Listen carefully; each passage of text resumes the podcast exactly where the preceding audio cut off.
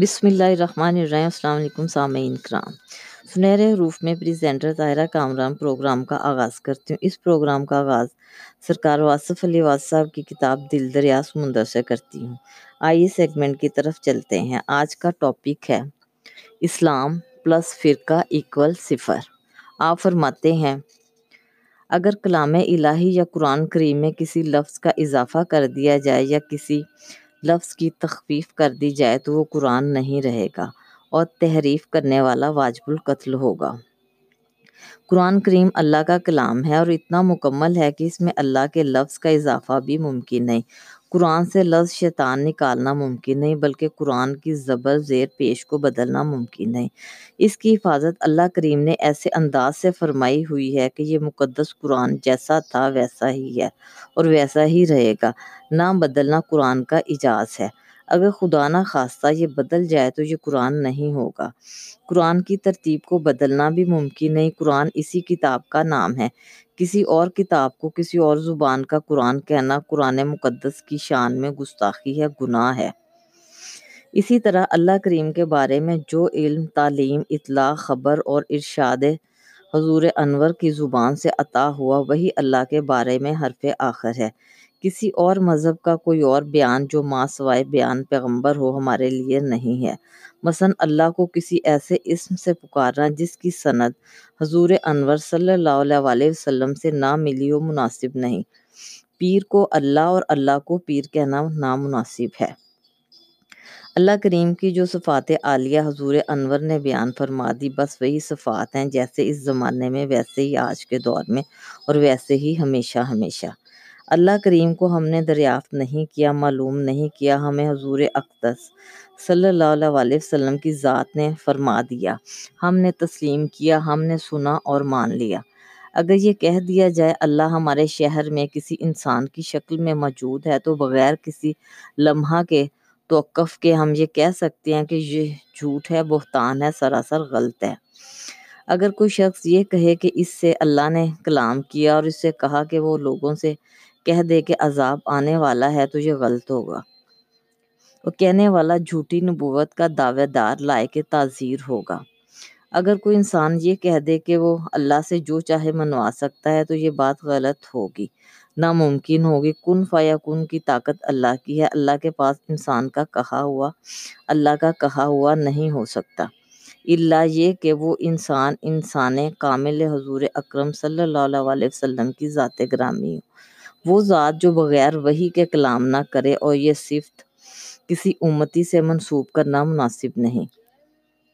اللہ اور صرف اللہ کو ماننے اور سے تعلق کا نام اسلام نہیں۔ حضور اکرم صلی اللہ علیہ وسلم کے وسیلے کے بغیر تقرب الہی کا تصور خارج از اسلام ہے۔ ہم پر اللہ کی اطاعت فرض ہے۔ اللہ کی عبادت ضروری ہے، لیکن تقرب حق کا کوئی ایسا دعویٰ جو حضور انور کے فرمائے ہوئے میزان کے علاوہ وہ بہتان ہے۔ اور اسے غلط ثابت کرنے کا تکلف بھی غیر ضروری ہے۔ اسی طرح اسلام ایک مکمل و محفوظ دین ہے۔ اس کی تکمیل کی صنعت مال کے حقیقی نے خود یہ کہہ کر فرمائی کہ الیوم اکملت لکم دینکم جس دن، جس گھڑی، جس لمحہ یہ دین مکمل کر دیا گیا، اس کے بعد کے اضافے، تخفیفیں تحریفیں رنگ رنگ کی وضاحتیں، انوکھی تشریحات اسلام پر احسان نہیں، بلکہ اس کے برعکس اسلام کو اس کے بنیادی رنگ کے علاوہ کسی اور رنگ میں پیش کرنے کی صحیح نامناسب ہے۔ اسلام کا اصل رنگ وہی ہے جو یوم تکمیل کے وقت تھا، جس طرح ایک خواب خواب حسین، خواب مبارک اپنی رنگا رنگ تعبیروں کی وجہ سے خواب مبہم بن کر رہ جاتا ہے، اسی طرح اسلام کی حقیقت وضاحتوں کے اضافی بوجھ میں دب کر رہ گئی ہے۔ آج تک سورج کے منور ہونے کا ثبوت کسی نے پیش نہیں کیا، شاید اس لیے کہ سورج کا ثبوت دیکھنے والی آنکھ کے علاوہ ممکن نہیں اور دیکھنے والی آنکھ کو ثبوت درکار نہیں۔ اللہ کو ثابت کرنے کی کوشش کرنے والا بھی اتنا ہی گمراہ ہے جتنا اللہ سے انکار کرنے والا۔ اللہ ثابت کرنے سے ثابت نہیں ہوتا، اللہ کو ماننا ہے، جاننا نہیں ہے۔ یہ تسلیم بغیر ایمان کے نہیں۔ اور ایمان پیغمبر کی صداقت کو تسلیم کرنے کا نام ہے۔ اور یہ تسلیم اطاعت شریعت محمدی ہے۔ اسلام تحقیق سے نہیں، تسلیم سے حاصل ہوتا ہے۔ اسلام کو عمل سے نکال کر علم میں داخل کرنے والے اسلام کے محسن نہیں ہیں۔ اسلام پر کتابیں لکھنا اور کتابوں پر کتابیں لکھنا اور تبصرے کرنا اور تقریریں کرنا اسلام نہیں۔ ایک کافر اسلام پر یا حضور صلی اللہ علیہ وسلم کی حیات طیبہ پر کتاب لکھ کر تو مومن نہیں ہو سکتا۔ مومن وہ ہے جس کو اعتماد شخصیت نبی صلی اللہ علیہ وسلم حاصل ہو اور جسے وابستگی نبی حاصل ہو۔ مومن وہ نہیں جسے بھائی مدد کو پکارے تو اسے قرآن سنانا شروع کر دے۔ مومن وہ نہیں جو وعدہ پورا نہ کرے اور نماز پوری کرے۔ مومن وہ نہیں جو ممبر پر کھڑے ہو کر مسلمانوں میں انتشار پھیلائے۔ فرقہ پرست، حق پرست نہیں ہو سکتا۔ اسلام مسلمانوں کی وحدت، فکر و عمل کا نام ہے اور یہ ایک حقیقت ہے کہ مسلمانوں کی اکثریت ہمیشہ اسلام کے قریب رہے گی۔ وحدت، ملت سے جدا ہونے والا فرقہ اسلام سے جدا ہو جاتا ہے۔ شارحین اسلام کی طویل اور معکوس وضاحتوں نے فرقے تخلیق کیے ہیں۔ فقہ علماء، فقرا کی نیت پر شک نہیں۔ ان کا تدبر درست، ان کے ارشادات بجا۔ لیکن مسلمانوں کی وحدت، ان کی تعمیر و ترقی کے لیے اسلام کے اتنے فرقے کس حد تک موضوع رہے؟ تاریخ شاہد ہے اسلام کے شجر کو اتنے پیون لگائے جا چکے ہیں کہ اس کا اصل رنگ دب کر رہ گیا ہے۔ اگر یہ مان بھی لیا جائے کہ سب فرقے اپنے اپنے مقام پر صادق ہیں، تو بھی فرقہ سازی کا عمل خوبصورت عمارت کو اینٹ اینٹ میں تقسیم کر دے گا۔ اور اسلام کا روب جمال جو باعث عروج و کمال تھا ازمحلال و زوال کا شکار ہو جائے گا۔ مناسب معلوم ہوتا ہے کہ ہر فرقہ وحدت ملت کی طرف سفر کرے اور ایک بار پھر وہی مقام حاصل ہو جائے جو اسلام کا حق ہے، اور یہ حق بر حق ہے۔ بڑے افسوس کا مقام ہے کہ ہمارے ہاں کئی لاکھ مساجد ہیں اور کئی لاکھ آئمہ مساجد۔ اس کے باوجود قوم کا یہ عالم ہے کہ معاشرے میں تمام برائیاں موجود ہیں۔ اسلام کا بیان بہت ہو چکا، اب اسلامی عمل کا وقت ہے۔ اپنے سماج کی تطہیر اور اس کے بعد تطہیر نظام نظام دنیا منصب اسلام ہے۔ آئیے ایک سرسری جائزہ لیں گے ہمارے ہاں اسلام کے نام پر کیا کیا ہو رہا ہے۔ اور اس کا نتیجہ کیا برآمد ہو رہا ہے۔ مذہبی فرقے اور ان کے سربراہ دوسرے مذہبی فرقوں اور ان کے سربراہوں پر تنقید کر رہے ہیں۔ مقام توحید اور مقام رسالت کے تحفظ کے نام پر ایک گروہ دوسرے گروہ کا مخالف ہے۔ یا رسول اللہ کہنے یا نہ کہنے پر ابھی تک دلائل دیے جا رہے ہیں۔ تبلیغی جماعتوں کے انداز فکر پر بہت کچھ کہا جا رہا ہے۔ تقریباً ہر فرقے کے پاس ہر دوسرے فرقے کے لیے فتویٰ کفر موجود ہے۔ مسلمانوں کو اسلام کا ماضی سنا سنا کر ملت اسلامیہ کو قصہ ماضی بنایا جا رہا ہے۔ اسلام میں اتنا اسلام ملا دیا گیا ہے کہ اب نتیجہ صفر ہے۔ ہر فرقہ اسلام کے نام پر علیحدہ ہوتا جا رہا ہے۔ حالانکہ اسلام وحدت ملت کا نام ہے۔ سیاسی و سماجی تحریکیں اسلام کے نام پر قائم ہیں اور ان میں اتنا فرق ہے کہ اصل اسلام کا پتہ نہیں چلتا۔ ایک مسلمان ملک کا معاشرہ دوسرے مسلمان ملک کے معاشرے سے مختلف ہے۔ صحیح اسلامی معاشرہ کہیں قائم نہیں ہو سکا۔ اسلام ہر مسلمان کی ذمہ داری ہے۔ اس لیے سب کے غور کرنے والی بات ہے کہ ایک مسلمان ملک دوسرے مسلمان ملک کے خلاف جنگ جہاد لڑ رہا ہے۔ مسلمان مسلمانوں سے لڑ رہے ہیں۔ اس لیے کہ ہر ایک کا اسلام مختلف ہے۔ اسلام میں اسلام کے نام پر بہت کچھ ملایا جا چکا ہے۔ اس کے برعکس، افغانستان پر روسی حملہ کے باوجود کسی طرف بھی جہاد کی ضرورت کا احساس نہیں پیدا ہوا، اسلامی شعور مفقود ہوتا جا رہا ہے۔ اپنے ملک میں اسلام کے نفاذ کی کوششیں جاری ہیں۔ چودہ سو سال بعد بھی مسلمانوں پر اسلام کا نفاذ ایک مسئلہ ہے۔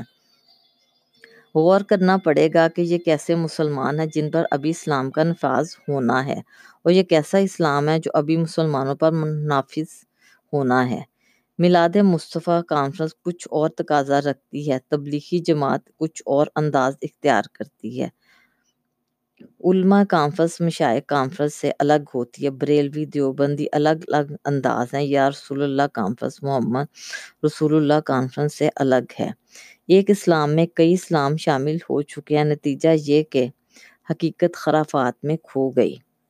اسلام وحدت ملت کا پیغام لایا اور ہم اسلام کے نام پر تفریق کر رہے ہیں۔ اسلام کی راہ میں سب سے بڑی رکاوٹ مسلمانوں میں وحدت عمل کی کمی ہے۔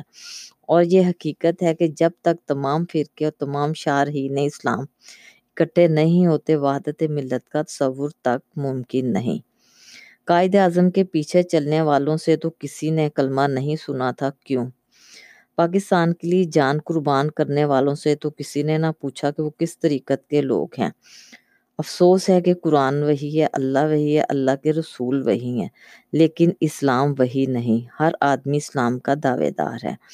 ہر دوسرا آدمی بھی یہی دعویٰ رکھتا ہے، لیکن وہ آپس میں اکٹھے نہیں ہوتے۔ کیوں؟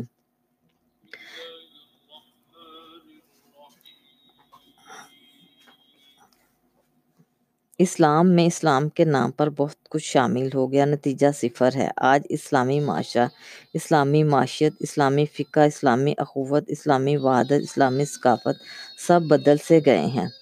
ہم حضور پر نور صلی اللہ علیہ وسلم کے دور سے اتنی دور آ گئے ہیں کہ ایک بار پھر وہیں سے شروع کرنا پڑے گا۔